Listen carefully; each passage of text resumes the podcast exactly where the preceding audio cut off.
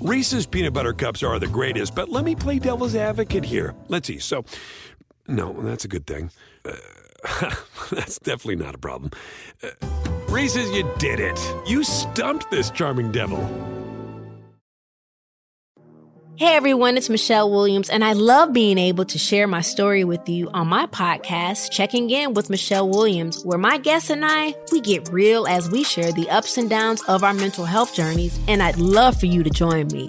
Hey, it's going to be your church and your turn up. So listen to Checking In with Michelle Williams every Tuesday, a part of the Black Effect on the iHeartRadio app, Apple Podcasts, or wherever you get your podcasts. sportsgrid dot com. Betting insights and entertainment at your fingertips twenty-four seven as our team covers the most important topics in sports wagering. Real-time odds, predictive betting models, expert picks, and more. Want the edge? Then get on the grid. sportsgrid dot com.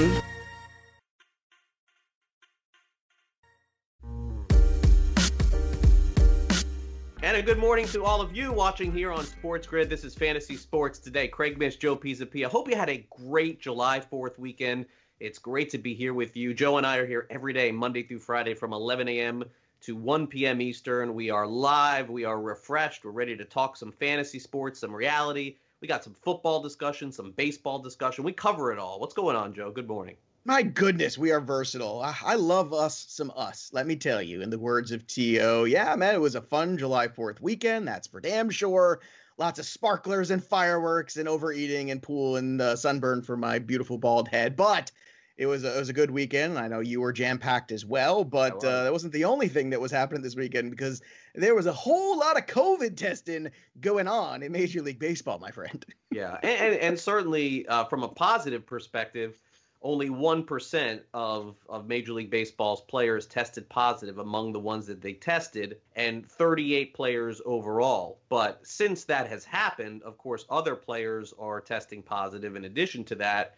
And as we surmised, a very significant amount of names that, for those people who watch us for fantasy perspective, have to be just banging their head against the wall right now, because it is going to become a very, very difficult proposition, honestly, to even play any fantasy baseball league this year after the weekend. Just to give you an idea of some of the things that happened.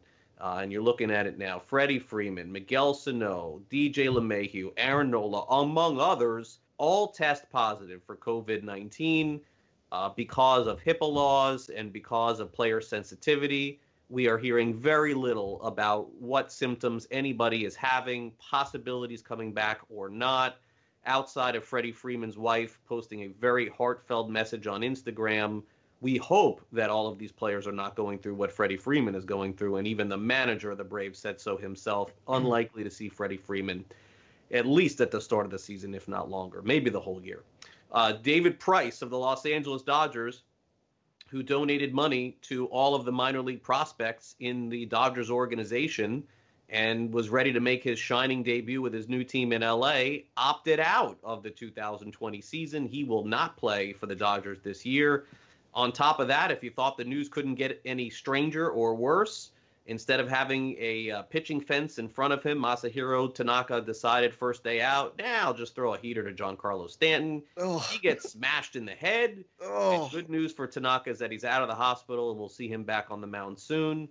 And then finally, I know this didn't really affect fantasy all that much, but we do uh, need to note here, although he is saying that he's planning on coming back next year, another opt-out for a, I don't know, maybe potential Hall of Famer, was approaching three thousand strikeouts. Uh, King Felix opted out of the two thousand twenty season. Now, keep in mind, uh, Joe and I have talked about this quite a bit, both on the air and off the air. There are a lot of other players, and Will Smith, and you know, players in Miami and Tampa and, and the Mets. They're talking about the players that haven't been there at these practices. It's a lot to unpack. I mean, we could literally go minute by minute, get an update, and change it for you here on the show.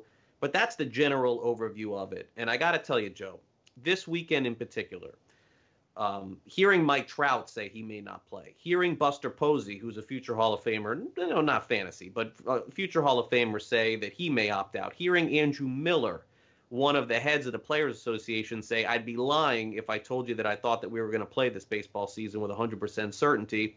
Uh, I'm going to remain optimistic that they are going to play, but I uh, sent out a tweet this weekend, and I'm going to stick by it. unless people are begging me to be in a fantasy baseball league this year, in a season-long league, I think I'm out. I, I think that this has just become too much to overcome.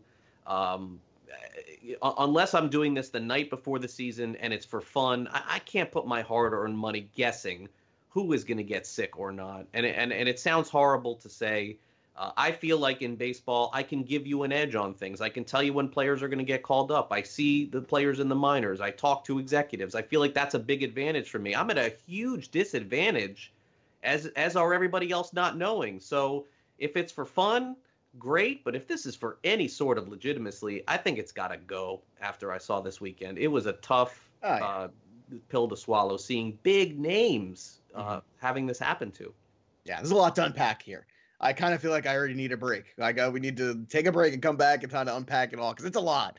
Uh, but you're absolutely right. I mean, some of those emails going back and forth about tout wars, I just kept rolling my eyes. I was like, guys, you talk about, you know, an yeah, exercise I, people don't know what you're talking about. So no, but I, I'm going to explain it. Oh, I will. It, okay. Exercise in futility, going back and forth about whether or not to draft or redraft. And as they're going back and forth about this, basically the futility of Every every hour there was another release of another name of another player, another situation, and you're like, well, what are we doing? What, like, like is it? Does it matter if you draft the day before the season starts? It might be better. It, it may not, but it's it the only not. way to do it. It is the only way to do it. Uh, but I, I, there's a lot to unpack here too, because you go back to, let's say, the the Dodger situation with David Price. You know, yes, Mookie Betts was the linchpin of that deal, but I think getting David Price was a big deal for them too.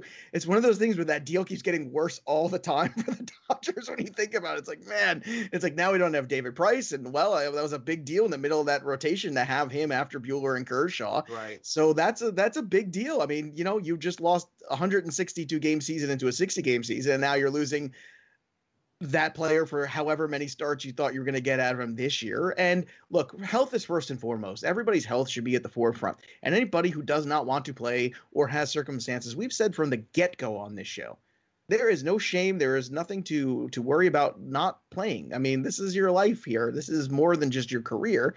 And they're in a position, many of these players, or some of them at least, that they don't have to go to work that year. They can live off the millions of dollars some of them have made. Other players don't have that luxury. And it's those other players and the greed, I think, overall that exists in sports and, and in capitalist society that I think is going to drive a season to happen. So at the end of the day, I always say this on the show, greed always wins, and I think it will. And the product you get of Major League Baseball might not be the David Prices or some of the other guys there, potentially. It could be a lot of other players. It might look a lot different to you because not everybody's in that same financial position in terms of risk reward. So you have to take that into account, too. Now, the good news is, like you said, the percentage of people who tested was very low. The bad news is that it was a few names big enough that it makes everybody go and gasp for a moment, and that's fair. And I think that was expected to a certain extent, and I'm sure there will be more to come. But I think when you're unpacking all of this, the one thing you could also take from a positive note is Giancarlo Stanton looked healthy. Man, did he hit that ball really hard off Tanaka's face. Poor Tanaka. Poor Stanton, too. I feel like this guy is just snake bit no matter what he does. I feel like just bad news like happens to him or follows him. It's you true. Could see his reaction. I felt so bad for Tanaka, but I felt kind of bad for Stanton, too, because immediately he went, oh, God, what happened just now? What am I doing? Uh, but at least he looked healthy swinging the bat. I guess that's a positive, right? Like a... Uh, Uh, silver lining in a cloud. Now, yeah, I mean, if you want to talk about a guy smashing another guy in the head, that's a positive. I kid. I, I'm trying to lighten the mood here. I mean, you're killing but fantasy baseball. We gotta keep baseball. It real. We you're killing keep it real. I know. We are keeping it real. And look, if we're keeping it real, I think a two percent positive test rate is not the worst case scenario. If I told yeah, you but, that, but a two percent would you sign up for that? Positive among the guys that they tested this week, Joe. A lot well, of guys. How many are left to test? I guess that's the question: is how many have they tested overall, and how many are left to test? Now, you might have a well, better some gauge. Players, some players called their teams and said, I tested positive wherever I am. I'm not coming. And right. and then I'll be back in a week or two. I mean, that, that didn't count. Those right. didn't go all along those. They, it was called the intake test. It was before they got into the park. They got tested, mm-hmm. and then they, you know, waited for their results and then came back. But there's a lot. There's a group of players that – that had it before that are like quarantining right now that that didn't count. And know? Are we talking about hundreds? Like, where's that number right now?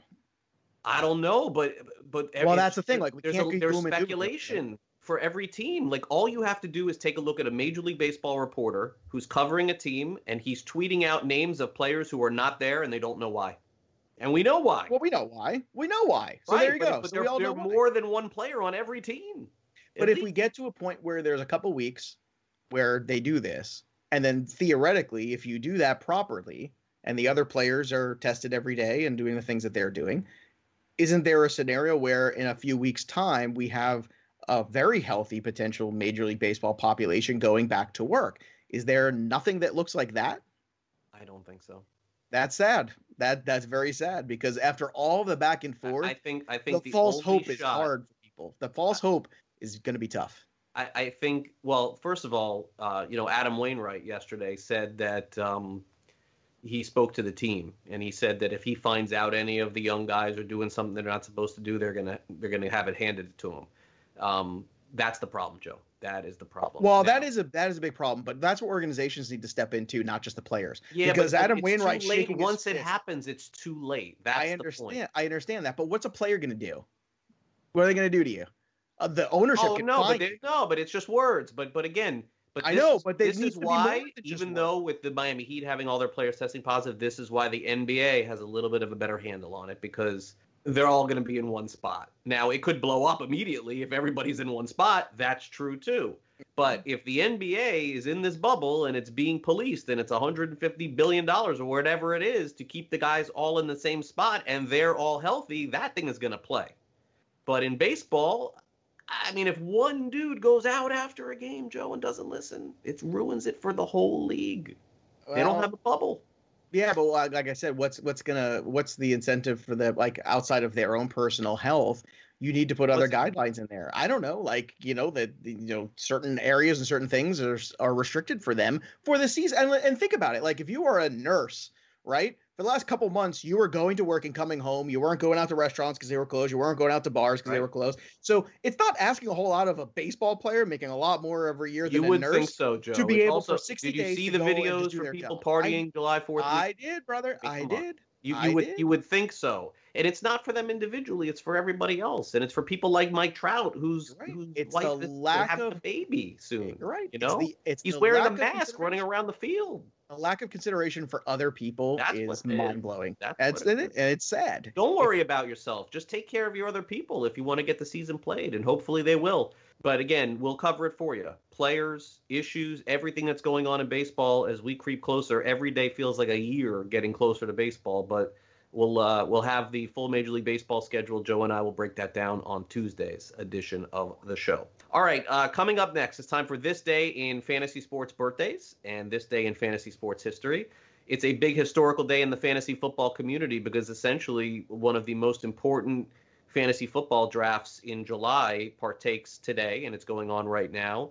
It's something called Scott Fish Bowl, and if you've never heard of it, you'll want to stay tuned because a little bit later, it's a fantasy football league and tournament, essentially, that uh, benefits charity. It's called Fantasy Cares. And it's really super important this time of the year to start thinking about those sort of things because as we all don't really have mm-hmm. this discretionary in- income to be able to, you know, do what we wanted to do. A lot of people have lost their jobs. This is one league that is really speaking to that. So yeah. uh, Scott Fish will uh, be on with us a little bit later. And and just real quick, if you buy a Fantasy Black Book on Amazon this week, we are donating a portion, just like we did the last two weeks, uh, two years, excuse me, uh, to those Fantasy Cares uh, donations. So if you're going to get a Black Book, now's the time. Do something for a good cause. All right. And we'll be back right after this on Fantasy Sports Today. sportsgrid dot com. Betting insights and entertainment at your fingertips twenty-four seven as our team covers the most important topics in sports wagering. Real-time odds, predictive betting models, expert picks, and more. Want the edge? Then get on the grid. sportsgrid dot com. Hey everyone, it's Michelle Williams, and I love being able to share my story with you on my podcast, Checking In with Michelle Williams, where my guests and I get real as we share the ups and downs of our mental health journeys, and I'd love for you to join me. I'm still on my own journey, but I want to be transparent with you because as I was posting all the highlights of my life on social media, I was breaking down. And too many people fall victim to the picture-perfect image of the high life, so I created a space to discuss the good and the bad. We can laugh, man, we we gonna learn, and most of all, I hope to inspire you to go on this journey with me to better mental health. This is going to be your church, your turn up, and everything in between. So join me on my podcast, Checking In with Michelle Williams, a safe space for every kind of person. Listen to Checking In with Michelle Williams every Tuesday, a part of the Black Effect on the iHeartRadio app, Apple Podcasts, or wherever you get your podcasts.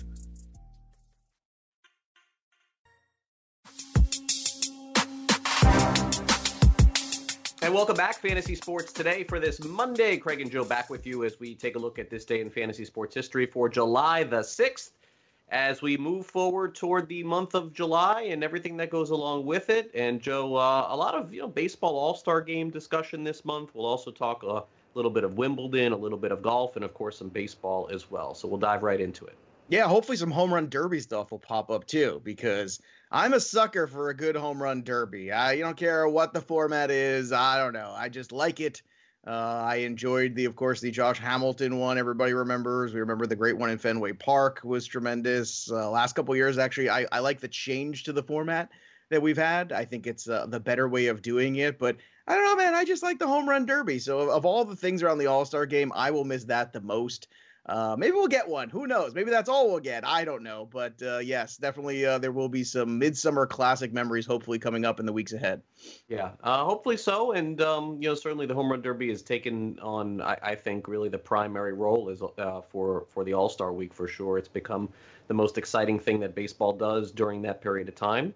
But uh, let's get started and go back to nineteen thirty-three. This is the first ever Major League Baseball All-Star game. And wouldn't you know, in it, Babe Ruth homers, and the American League beats the National League by a score of four to two. Now, if you fast forward fifty years later, this is really the one of the first All-Star games that I really remember well, uh, and I remember watching it at the time. Uh, Fred Lynn hit a grand slam, mm. and he's the only player at the time to ever hit a grand slam in an All-Star game, Joe. And um, I remember... you know, sort of being an Angels fan and being a fan of his. And I know Reggie Jackson was on the team at the time, too. But it's like you always sort of remember uh, different points of your childhood in sports. Yeah. And this was one that I definitely uh, remember happening at the time. Yeah, I was still a little small on this one, but I remember seeing all of those, you know, those half hour little things they used to run back in the day on E S P N of, you know, this was the nineteen eighty-three All-Star game. And you got to see all these guys there. But uh, I remember this moment and seeing it and learning about it there. And Fred Lynn, look, one of those great, bright, shining careers. Uh, started with a Rookie of the Year, was uh, one of the up-and-coming guys with the Boston Red Sox in the mid-seventies. And and I don't know if his career ended up, I guess, where the trajectory thought that it would. He had some good years there with the Angels as well, and then uh, a few other teams after that. But Fred Lynn was one of those really good five-tool kind of players. And I don't know if it's because of, you know, the big market hype or what have you, or maybe, you know, just maybe more of a good player than a great player. But when you think back on Fred Lynn's career, would you say it was a great career or a good career? I would say it was an above average all-star career for sure. Okay. Uh, I don't I don't know that it's a Hall of Fame career, but it's certainly uh, up there. He mm-hmm. uh, was, you know, part of some magical moments for sure with the Red Sox. And a lot of people don't even realize that he continued to play like deep into the eighties and even, I believe, uh, closer into the nineties, too. Played with the Orioles. And yeah, the late eighties, I remember towards the end. I don't. Did he cross over to the nineties, Craig? I can't remember. eighty-nine he played. I know that. So yes. I, don't, I don't know if he went to ninety or ninety-one. But, yeah, a really high-level player for a long time. Uh, speaking of that, in nineteen eighty-nine, Mike Schmidt decided to call it quits, realized very early on in that season that he was finished. But he did make the All-Star ballot and uh, did end up winning the All-Star vote at the time, uh, but he was retired. It was the first time ever that that happened in baseball, Joe. Really? Now, here's a childhood memory for me. This was my first ever trip to Cooperstown that weekend as a kid. So uh, we were able to get up there. That was the year that uh, Carl Yastrzemski and Johnny Bench were getting in. And uh, when we got up there, Mike Schmidt retired. So, like, the, the place was buzzing and all these things going on. I remember getting to see uh, two days at Cooperstown and then getting home right before the All-Star game. And uh, the most amazing part was that was the Bo Jackson home run All-Star game. So we got home literally right before, turned the All-Star game on, and I was like, whew, just made it. There we go. Okay, Bo's up. Boom, home run. It was like I immediately, like two seconds later, before I turned on the T V, I would have missed it. This is before the D V R, before all that stuff, so I would have missed that moment altogether. But uh, that was one of those amazing, like, iconic baseball memories for me as a child that got to go out and that whole, you know, experience Cooperstown, the Mike Schmidt news dropping, all these things happening, and of course the Bo Jackson home run. So it was a it was a wild nineteen eighty-nine summer in July for me as a kid. Those few days for sure. For sure. Uh, two thousand three, Roger Federer, who many people uh, think, you know, past Pete Sampras is one of the best, uh, you know, tennis players of all time. No one saw that coming with all the Grand Slams that Sampras won, but Federer wins his first Wimbledon title back in two thousand three on this day in sports history. And then in two thousand nineteen, a day that I think that surprised a lot of people in sports, especially in the N B A, considering I don't think that one N B A analyst got this signing right, meaning none. Uh, Kawhi Leonard signed a max deal. Uh, not to stay in San Antonio, not to go to the L A Lakers, not to go to anywhere else but the Los Angeles Clippers. And, of course, Paul George followed suit. But, um, you know, this is, you know, something that really chased, uh, changed the face of the franchise, Joe. For a long time, the Clippers have always been, uh, the you know, the stepchild to the Lakers. And this absolutely put the Clippers on the map, without a doubt. Absolutely. And hopefully when we get back to action in the N B A, we'll be able to uh, experience them again. Because wouldn't that be a story, right? The Battle of Los Angeles, that would be certainly fun. Only one's going to get to a final, so definitely looking forward to that. And as a Mets fan, I understand what it's like to live in the shadow of the big brother. Let me tell you, the Yankees, uh, most of my life, sans the early, mid-eighties, it was pretty tough there. It's always been pretty tough, especially that run in the nineties. Ugh, not so much. But so Clipper fans, I get you. But it's kind of tough. Like, how, how do you grow up as a Clipper fan? I always wonder that. Like, if you live in the greater L A area, how does that happen? Like, how do you not end up a Laker fan, I would imagine? Like, what's that segment? Do you know a Clippers fan, Craig? Um, Billy Crystal comes to mind. All right. That's, yeah. Why is that? Now, why why is he a Clippers fan? I don't know. He just is. That's a weird combination of things when you think about it. I mean, I, I think the, I think the next generation of of N B A fans will be Clippers fans first before Lakers fans. But I certainly can understand your point in the, uh, you know, the Lakers, you know, are one of the two iconic franchises that won a ton of championships, and the, the Clippers didn't um, win much, but I think it's possible now. You're I right. I think now it is. Yeah. Anthony Anderson, Brett points out, too, from Blackish, who's a very funny guy. I remember him all the way back in the day from Hang Time, Brett. I don't know if you were alive for that. You might have been like a really little kid for that, but I remember that, too. Uh, but, yeah, it's uh, let's hope. Let's hope. Let's even that out a little bit. Get some Clipper love going on. Could be, if they win. All right, this day in fantasy sports uh, birthdays for July the sixth. We've got a full list today, that's for sure. nineteen fifty-four, Yankee great Willie Randolph uh, was born. Of course, uh, Willie went on to manage the New York Mets, but certainly had a, a very good career with the uh, Yankees, winning a World Series with them as well. nineteen sixty-eight, one of the you know great fantasy wide receivers with the Dallas Cowboys, Alvin Harper, then got a monster yeah. contract. Uh, to go to the Tampa Bay Buccaneers and, and was a complete bust, unfortunately, for them. But, um, you know, Alvin Harper, uh, Joe, on the other side of Michael Irvin was certainly uh, fantastic. And mm-hmm. I guess to this day, you know, some people feel like it was because of Michael Irvin that Alvin Harper became great. And that certainly played out when he got to the Bucs. He was a non-factor completely.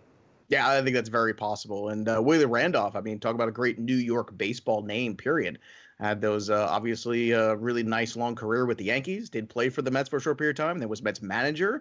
Uh, took them on a deep run there. Unfortunately, things did not work out, and he ended up getting replaced. Uh, but uh, a good baseball man, Willie Randolph. And I think a, a really good dude, it seems like, as well. And uh, New York can be a very harsh place and a harsh environment. And uh, I think that that's always tough. And the fact that he can still be a nice guy after going through all that. I mean, he was literally like the darling for two years with the Mets, getting them to the playoffs, all this excitement. Then they fail. They fail on the last day of the season. The next thing you know, he gets replaced the next year. And, uh, you know, he still seems like a pretty good guy. Doesn't seem bitter about it, which is pretty amazing. I guess he kind of understands the environment. But Willie Randolph, man, talk about a long career in New York baseball. That is not an easy thing to do. Yeah, was uh, was a coach, I believe, with Milwaukee as well. Yes. nineteen eighty, uh, Pau Gasol, future Hall of Famer, I would guess, in the N B A for sure. nineteen eighty-two, Brandon Jacobs, running back who was part of the Thunder and Lightning with Tiki Barber. A lot of uh, scarfing down those vulture touchdowns from Tiki Barber in the fantasy years, that's for sure. nineteen ninety-two, uh, Manny Machado, the great Manny Machado, of course, of the San Diego Padres. nineteen ninety-four, Andrew Benintendi, who a couple of years ago, the trajectory looked like a perennial all-star and superstar. Had a little bit of a, a down year, I would think, last year, so we'll see if he bounces back. And then Zion Williamson becomes our first or our sec, our first male and our second yeah. uh, this day in fantasy sports history birthday from the year two thousand. He's the second one uh, on the list. We've had a we've had a female of two thousand. We have not had a male. This is our first one. Usually they're before two thousand. Yeah, I, I don't like this. This makes me feel old, so let's not do this anymore. Let's uh, let's kind of abandon Monet this. Monet Davis was the but, other one. That's right, Monet Davis. Well, she was a fun one, so I'm glad she made the list there. And Zion, obviously, two thousand. It's like, oh my I gosh. See two thousand, and uh, yeah, I, I, you know, that's not good. Yeah, we gotta start sleeping in the cryogenic chambers like Tom Cruise or something like that to stay young. I don't know, but uh, two thousand is definitely jarring whenever you see that number. So let's not talk about that. Let's go backwards and let's talk about. Uh, Manny Machado, who I think as a player we still forget is as young as he is. We kind of take for granted the fact that he came up at twenty years old, and he's been around the league for a while, and he's been on a few teams now. But Manny Machado is still in his prime and has a lot of good years ahead of him. And the San Diego Padres organization, I think, is looking like a real contender for the next two years or so if they can get a couple more of those ancillary pieces right. That's what we're looking for here. And I feel like, you know, I understand there's been some immaturity issues at Machado. He was a guy early in his career. We remember the fight with Josh Donaldson. We remember a couple other moments there with some other pitchers and some other things. And he's, I think, the classic tale of a guy who has a ton of talent, came up very young, struggled a little bit with the maturity levels of what it means to be a big leaguer and all of that. And I feel like, or at least I'm hopeful that, in this next wave of his career, he can transition out of that. Now, some players never do.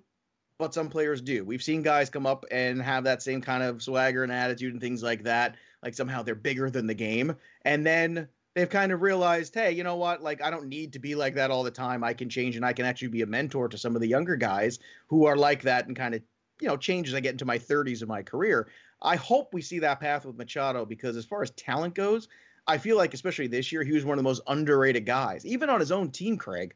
Most people are talking about Fernando Tatis Junior Most people are talking about some other things going on there and Chris Paddock and all this stuff. But, hey, guys, it's Manny Machado still. Like, he is the straw that stirs the drink over there uh, for the Padres. So I hope that we start to, you know, kind of reacclimate ourselves because in fantasy drafts this year, he was kind of going later than he should have, in my opinion. People forgetting this is a thirty-one hundred type talent. So in your mind, what what's the future of Manny Machado going to look like here? Is this a Hall of Fame talent we're watching or a guy that's going to be in the Hall of Very Good? I, I think that he'll – I mean, look, it's hard to say Hall of Fame after a few years, but I, mm-hmm. I think he'll continue to be a, a superstar in the big leagues for sure. And and he has now, you know, a piece of that swagger. I think that somewhat is required for that too. But, look, there's no doubt that uh, there's a lot of pressure on the Padres, and I think that over the next year or two that they're going to have to start winning because they've been – down for so long, and as a general manager, you don't get that opportunity for ten years of losing. I mean, you just don't. So uh, bringing in Machado for three hundred million dollars and some of the other moves that they made, they're going to have to start seeing the results of that for sure.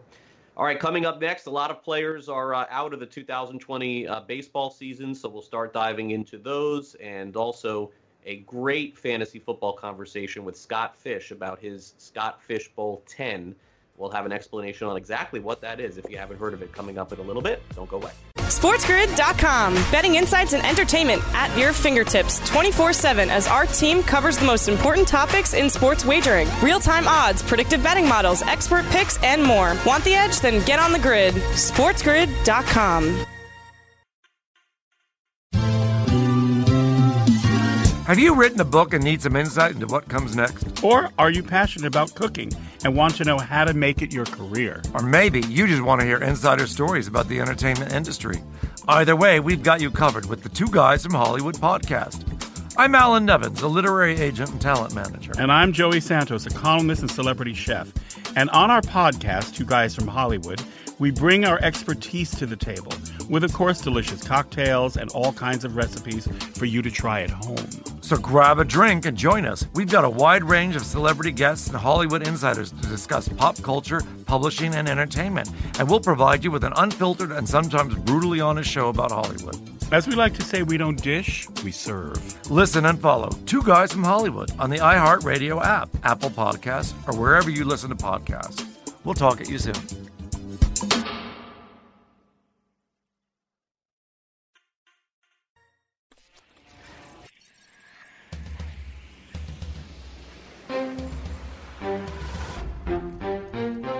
This is Sports Grid. Get on the grid. And welcome back to Fantasy Sports Today. Craig and Joe here with you. And as we suspected, there would be a rash of Major League Baseball players uh, testing positive for covid nineteen. Um, I believe we also probably expected there would be a rash of players that are opting out of the two thousand twenty season.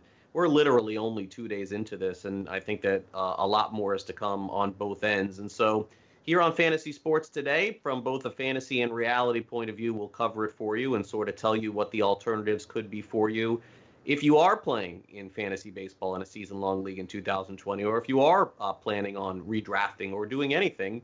We'll uh, certainly keep you updated on all that. So um, understand that there is some sensitivity with this, and not all of it is being reported. Some of it is being sourced, so just keep some of that in mind. And, uh, you know, certainly we're not trying to break any laws here. We're just telling you what has been reported and regurgitating that. And uh, from Miami's perspective, I'll tell you what I know as well.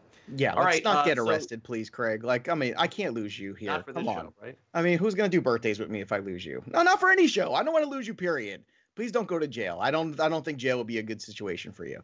We'll, we'll you know? try to avoid it. We'll Although you could break some news between different rival gangs, potentially. Like yeah, maybe you would be, be you could be like an information guy. You know, you know, it's like, hey, I just want you to know, maybe you're the, the squealer to the warden and you're breaking news could to everybody. Be. You never know. I may just have saying. to pick a side in jail.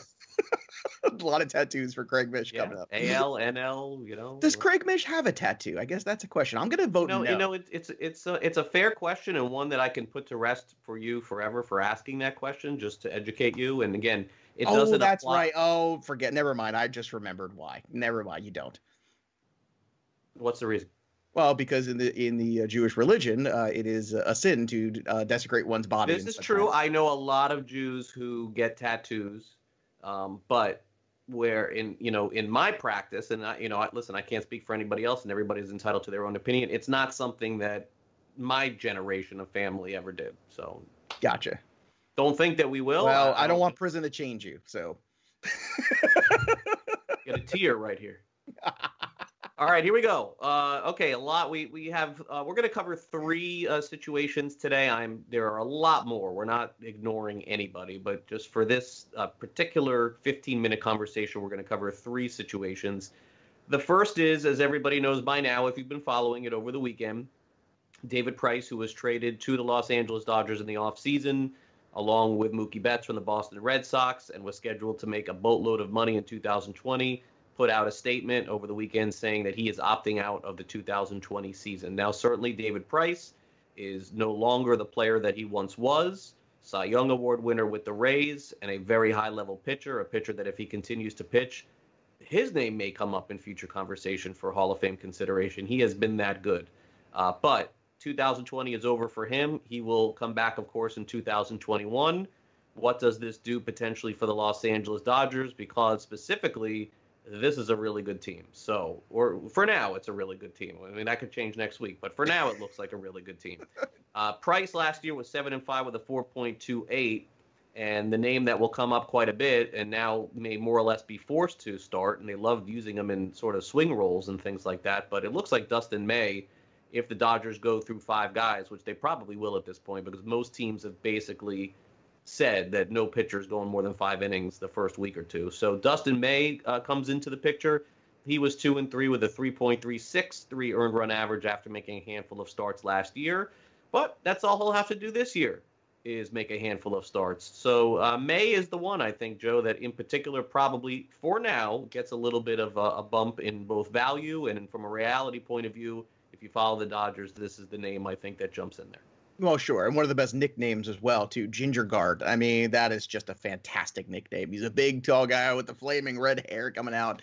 Uh, and look, Dustin May, certainly one of the better guys there in the Dodger organization, a, a pipeline of pitching that continues to, you know, bring you the Walker Buehlers and the Uriases and now May and some other guys, too, I want to talk about. But first, I want to just run back on David Price for a moment, if I may, because David Price, for me, this was a very pivotal year for him. And obviously now sixty games becomes less pivotal. So now we're to go into the next season to really see what's going on, because we're going to have to get rid of our verbiage and our mindset of, well, you're moving from the A L to the N L. There's no D H anymore. Like that's, that's I think, a mindset we're going to have to eventually come to grips with. You can't use that as an excuse now, or all of a sudden a move to the National League is going to be easier for pitchers, because it's not. It's going to be a level playing field for pitchers, which I think is also a good thing when you're talking about awards and, and evaluation of talent. Uh, and now that we're looking at David Price, you do kind of want him to get into a more pitcher-friendly environment at the very least, and Dodger Stadium is that, certainly compared to Fenway Park. He does have a few years left. I think all of you long-term David Price owners, I wouldn't jump ship quite yet on him.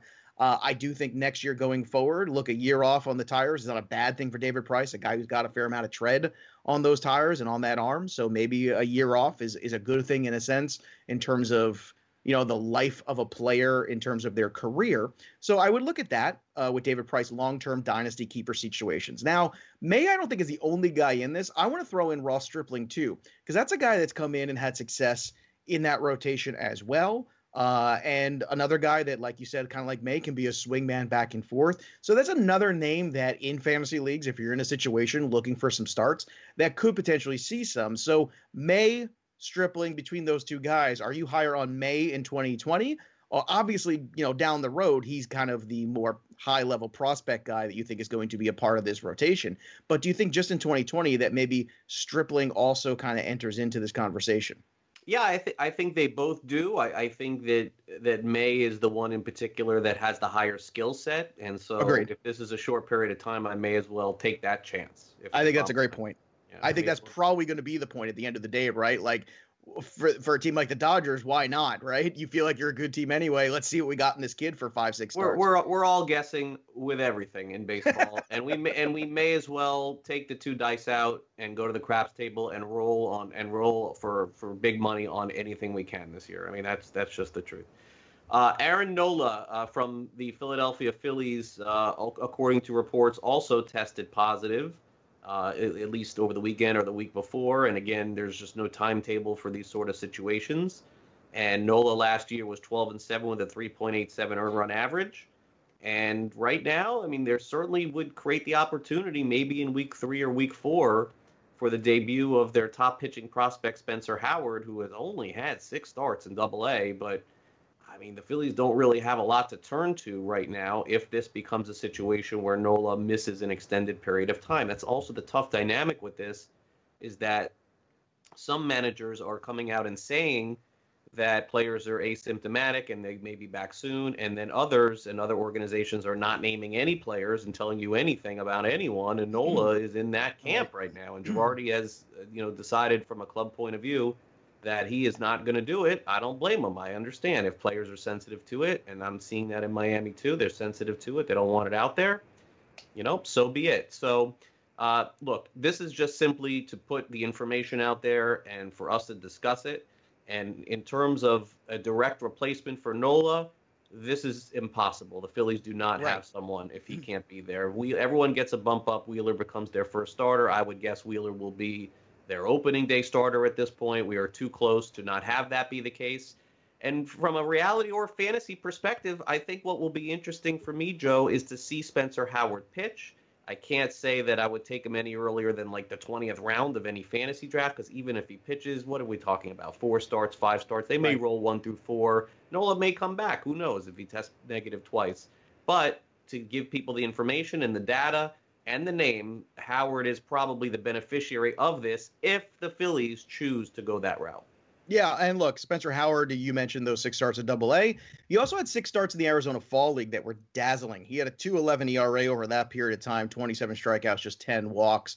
Uh, he's a guy that got a lot of attention. Uh, the Welsh show actually is appearing on the show today with us, uh, talking about prospects. He got to see him pitch live, so he does all the write-ups for the Black Book about the Arizona Fall League prospects and basically how folks do, which is great because you're getting somebody who's there and watching, not just somebody who's there and reading stat lines. And I think that is something that's com- you know, you can't put a price on that in these dynasty keeper leagues, especially the deeper ones. And Howard was the guy that he came away with just absolutely blown away. And he's like, look, this guy is really, he's he's having it. He's having his way with some of these top prospects.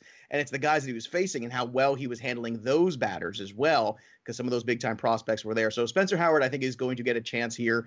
Uh, one way or another, the Phillies really have to decide if they are in this thing. And I think they want to know early on if they can make this run. And if they can't, then they have to make decisions about guys like Real Muto. But right now, Spencer Spencer Howard, I think, is a stock that maybe last week we're on the fence about. This week, I'm not. I think Spencer Howard is going to absolutely get time in that Phillies rotation. I would be shocked if he did not, because I think even over six starts in the major league level, he can help them enough to maybe get them over that hump as a playoff team.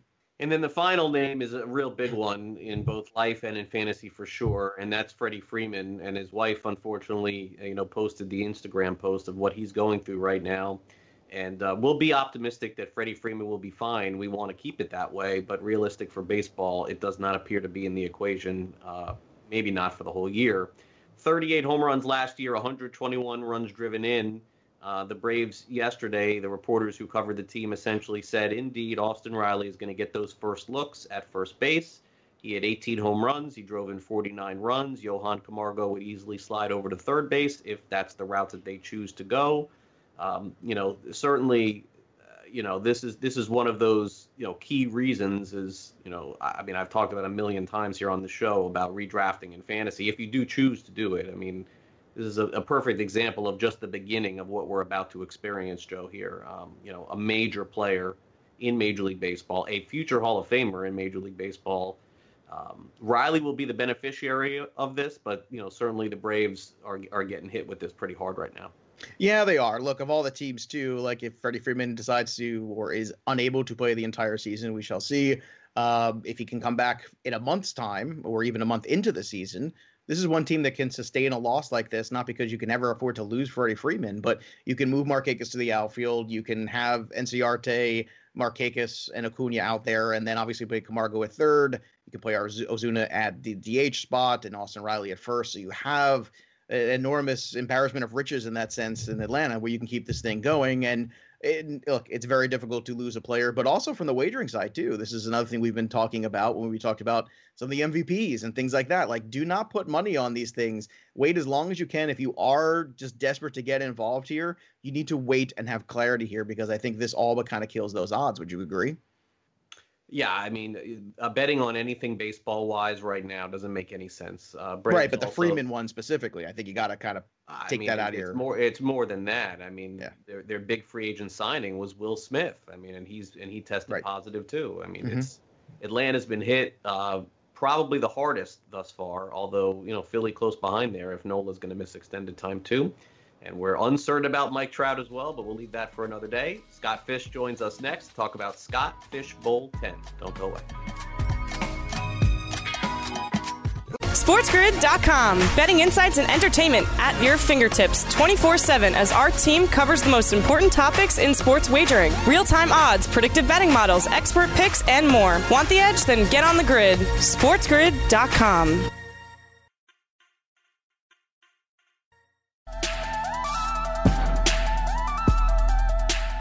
Hey, yo, welcome back to Fantasy Sports Today right here on Sports Grid. And our next guest really cares, not just about fantasy, but about, well, a lot more than that. He is the creator of the Scott Fish Bowl. And if you're wondering what that is, then I question whether or not you really like fantasy football, because most people really know already by now that the Scott Fish Bowl is basically the official beginning of the fantasy football season for most of us. And it raises a lot of money for a good cause. And it's really grown exponentially. I don't know when he sleeps for these few months leading up to it. Probably not much, but he is a handsome bald man like myself. Please welcome Scott Fish to the program. Scott, thanks for joining us today here on Sports Grid.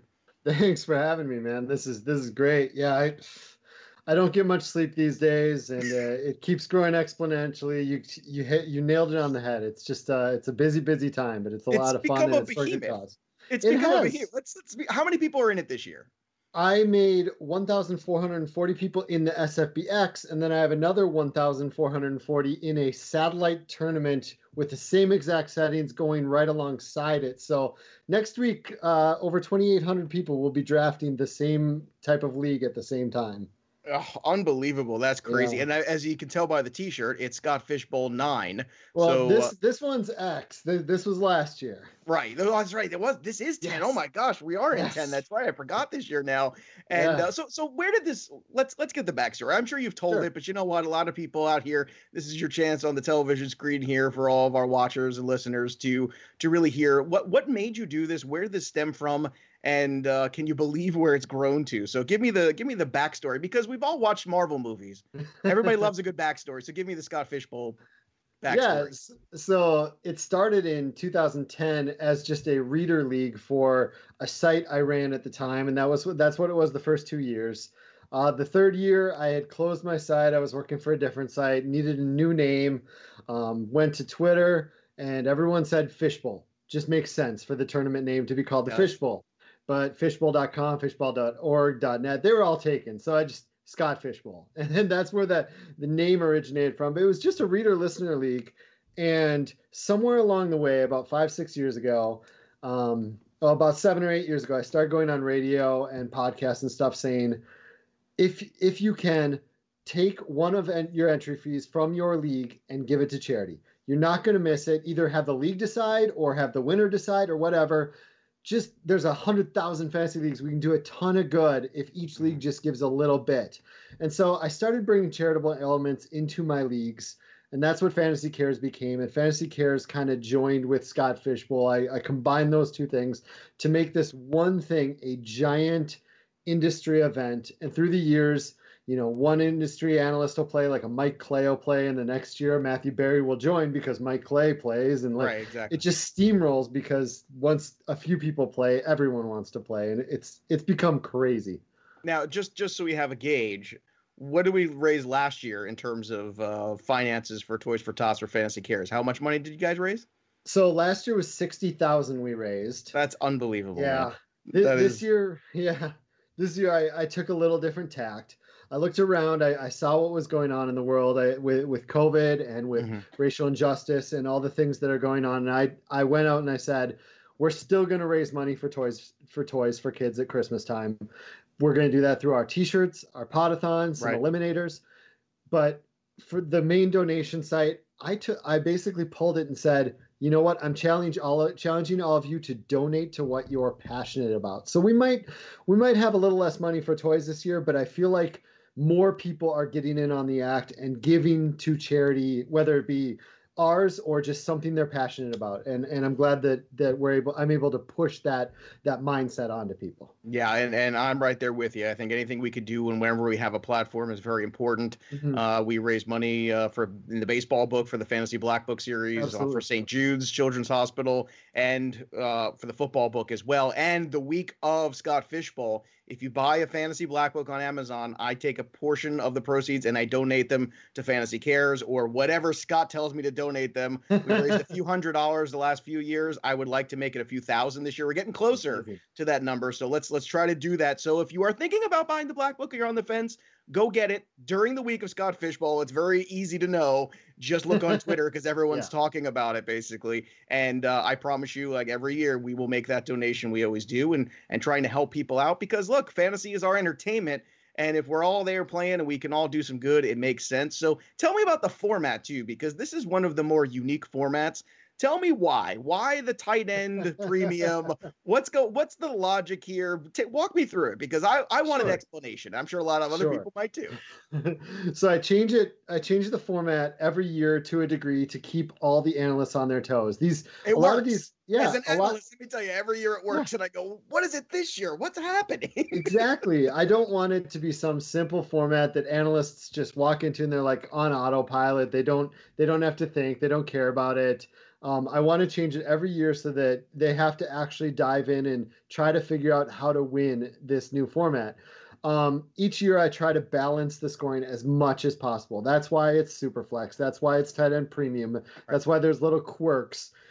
You've been in the drafts. They are chaotic. They every draft is completely different because I make the scoring in such a way that all the positions are very balanced. Like yeah. the so you can draft just about any strategy and come out and justify it in your head because because tight ends have a premium, so it's good to draft them. It's super flex. It's good to draft quarterbacks. It's got points per first down, which helps running backs. It's P P R, which helps wide receivers. There's something to something to help each position and make them balanced. It's points for everyone. The other thing he's being charitable about is points. He's giving them away. He's just, just giving, giving away points wherever he can. Uh, but you're right. It does kind of reprogram your brain, and it does kind of put everyone on a level playing field, which is great because I think that's the other fun part of it is people are playing in the same league as some of their favorite analysts. They're playing in the same league as some of their favorite columnists about fantasy mm-hmm. sports or podcasters or broadcasters or what have you. Yep. And it's great. And I can only tell you from my experience last couple of years, I'm like first, I'm like Ricky Bobby, first or last. Like I'm either doing really well and I'm in the playoffs or I am just awful in this league. And I don't care. Like it is, it's for a good cause and I'm all in regardless. So uh, I'm going to ask you a question here too. Uh, in your drafts going forward this year, who are some Scott Fish guys, as you're doing research that you're excited about drafting that you think are looking for big twenty twenties, whether you're bounce back guys, maybe the Jujus of the world and guys like that, or or guys maybe people are sleeping on that you think have really good value and return on investment in drafts? Mm. Well, it, man, it really depends on the positions. But at, mm-hmm. at running back, I love getting those running backs like the Alexander Madisons and the Tony Pollards that that uh, or even even as low as an Anthony McFarland, that a guy that can – If if there's an injury, he can be a stud back at the end of the season. I love getting those guys late.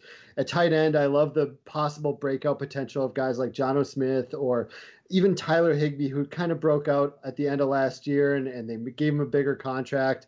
Uh, it seems like they really want to use him him there. Um, I feel like those are guys you can get late. At, at wide receiver, I love a guy like Preston Williams if he can get back from his injury. Guys like that, I just I absolutely love his potential, the way he played when he was healthy. Um, it, a little higher up though, I I am taking Kenny Golladay every chance I get. There we I know go. That's, I know that's third or fourth third round probably there, but I, I just can't stop him. I, I see his career arc is similar to early career DeAndre Hopkins, and I I, I jokingly call him Nook of the North because of that. It's it's uh, oh, that is a good nickname, man. Let yeah. me tell you, I like that one. I, yeah. I, And you know what? Stafford was on an incredible pace last year, too. He was I know, I know back injuries are scary and all, but, you know, I, I kept telling everybody last year when I was watching the Lions, I said, look, this team is super competitive. Like, if you're making wagers and stuff like that where you're just pounding against them, I wouldn't do it. Like, they're in games. They're, they don't give up. They fight the entire time. And if you notice, too, it's like some backbreaking losses, including that loss to the Chiefs, mm-hmm. where I just felt like that took the wind out of them. Like, after that, they weren't the same. And then Stafford got hurt just a few weeks later, and I think everything just came crashing down for them. But looking at this year, too, with the two running backs there, too, do you have a preference? Are you a Swift guy or a Carrion guy when you're looking at the Lions? I'm a Swift guy. I'm I'm very much a Swift guy, and part of me wonders if that's I, I come from a very dynasty background, so the, the the shiny new toy sometimes appeals to me more than it should. But I just I just think Swift's a better back. I, I think that Carrion has a lot of injury issues. I can see them having early season splits, especially with the off season where they might not get enough reps in training camp. But I feel like if there's a position that that's not going to affect quite as much, it's running back. Running back might be the kind of position that, you know, lack of a training camp, he can still come in, gr- take the rock and, and run. So I, I'm more of a Swift guy than than a Carrion guy. All right. Is the same thing go in Indianapolis for you too? More of a Taylor guy than a Mack guy, I would assume too. I am, but I, I, I do think they really like Mack there. I think it's going to be a lot more of a split early on. I, I think DeAndre be- Swift is a little – better than Carrion enough and doesn't have the injury risk that he's going to take it over quicker than than Taylor might. And plus that offensive line in Indy is great. I can see them both. I can see all three of those backs with Hines having splitting each other up in this year one for Jonathan Taylor uh, a decent amount. I, I have trouble. I like all three of them, but I do think there's going to be some splitting. All right. Now, uh, I'm a super flex guy. I love that Scott Fish Bowl is super flex in there. And uh, I got to ask you, who are some of your favorite Q B twos that you're looking at this year that you're speculating that you like uh, in terms of the value? Maybe if you don't get the top guys or maybe you want to yeah. double up in that middle range. This the quarterback is very interesting this year because you do have that group of veterans, the Brady, Roethlisberger, right. Rivers, Breeze group. And then you've got, you know, these young kids who are kind of just rocking at the top, but there's some other guys too, like Cam Newton, who like kind of slips in the middle there yeah, somewhere. So, does. so where do you figure, like in terms of where you're looking for a second quarterback this year? So when I'm looking for a second quarterback, it really depends on what I've done with the first quarterback. If I went right. like a kind of a more like a Kyler Murray, who's got a little more risk, but lots of upside, I might look more towards a, a Matt Ryan, who I believe had, I believe Matt Ryan had over three hundred yards or multiple touchdowns in like eleven of his fourteen games last year. Staggeringly He's, underrated every year in Superflex leagues. I yeah. don't understand why it's, and they throw the ball more than anybody else, which is yeah. like, When do people realize this? Last year he did miss like a game and a half, and that was the yeah. first time he'd missed a, a game since Avatar was in the theaters. I mean, he doesn't he doesn't really miss miss miss many games, even though he, I know he missed a couple last year. But man, he's he's a lock for safety uh, when you're looking for a quarterback too. All right, so does it? I gotta ask you this too, because I mean, I see so many people who are trying to get into the Scott Fish Bowl every year, and you have a, a number here. What's it like when you see that people don't get in and they get frustrated or they're mad or sad about it? Does that kind of blow your mind? Like, it's just a football league, but people are like, they are trying so hard to crack this nut to get in there. Does that blow your mind, man? It does. It does. And I feel terrible. Over ten thousand people have signed up each of the last two years for oh this league. And I, I could only get one thousand four hundred forty in, and that's a crazy amount already. So that's why I created that that best ball satellite right, yeah. tournament on the side, just so I could help out more people. I I do feel bad, but it, it, it's all I can do. You know, well, I, well, you're helping out so many, plenty of people. So yeah. I, let's let's sixty grand for Toys for Tots last year. Obviously, there's a lot of other charities going on this year for Scott Fish Bowl. So yep. if, even if you're not playing at Scott Fish Bowl and you want to make a donation, go do it. Again, there's so many great causes out there. And if you want to get a black book at the same time, that week during the draft, when that kicks off, that entire week, we will donate a portion of proceeds. I could do every last three years to Scott Fish Bowl with Black Book. So, Scott, thanks for coming on. Best of luck with the league. And don't tell anybody else no they can't come in. We're going to hit a break. More fantasy sports today right here on Sports Grid after this. sportsgrid dot com. Betting insights and entertainment at your fingertips twenty-four seven as our team covers the most important topics in sports wagering. Real-time odds, predictive betting models, expert picks, and more. Want the edge? Then get on the grid. sportsgrid dot com. Hey everyone, it's Michelle Williams, and I love being able to share my story with you on my podcast, Checking In with Michelle Williams, where my guests and I, we get real as we share the ups and downs of our mental health journeys, and I'd love for you to join me. Hey, it's going to be your church and your turn up. So listen to Checking In with Michelle Williams every Tuesday, a part of the Black Effect on the iHeartRadio app, Apple Podcasts, or wherever you get your podcasts.